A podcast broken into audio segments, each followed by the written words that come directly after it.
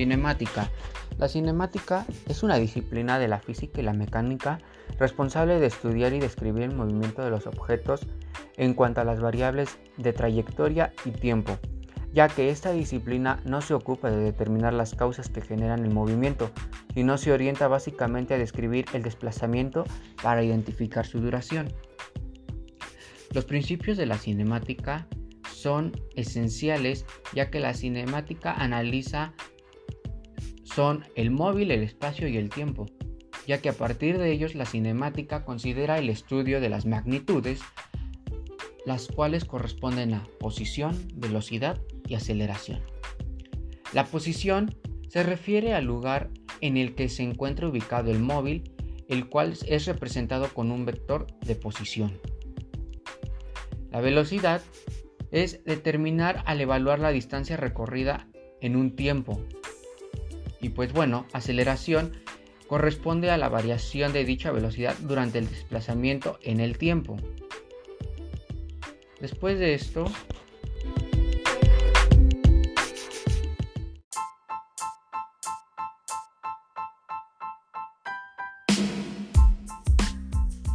cinemática de la partícula o punto. La cinemática de la partícula es la parte de la cinemática que estudia el movimiento de un punto, lo que implica determinar su posición en el espacio en función del tiempo. Para ello necesitamos establecer un sistema de referencia.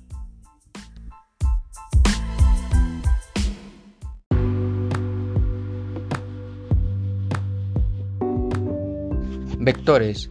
Bueno, pues tenemos el vector posición ya que ese vector nos representa un punto en el espacio con respecto a un origen, ya que también representa la distancia que separa a los dichos puntos.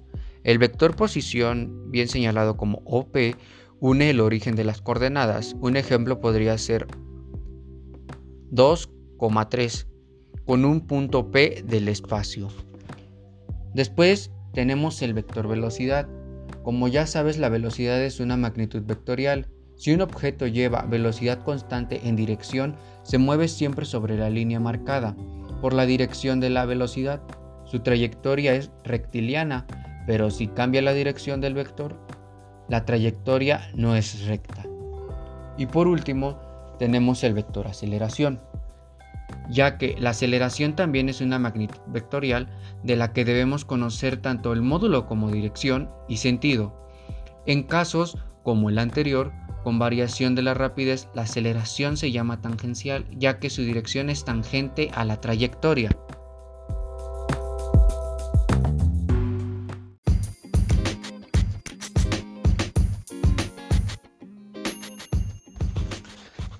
Y bueno, pues mi opinión acerca de esto es que la cinemática estudia los movimientos de los cuerpos independientemente de las causas que lo producen, ya que en estos casos, el movimiento rectiliano se simulará en dos prácticas que realizan los estudiantes en el laboratorio, que consiste en un móvil que deslizará por un carril sin apenas rozamiento. En la primera práctica se simula, se determinará la velocidad constante de un móvil.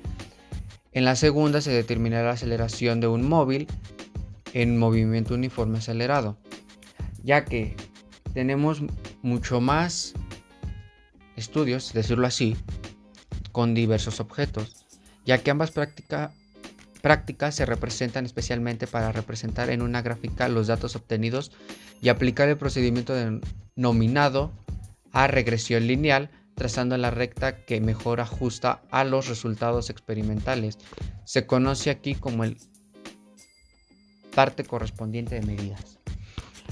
Pues esto nos ayuda a saber o ubicar, decir así, los movimientos que utilizan en un plano cartesiano, ya que dichos ejercicios o problemas de cinemática pueden venir de diversas formas, se pueden pedir la ecuación de trayectoria o, o diversas formas.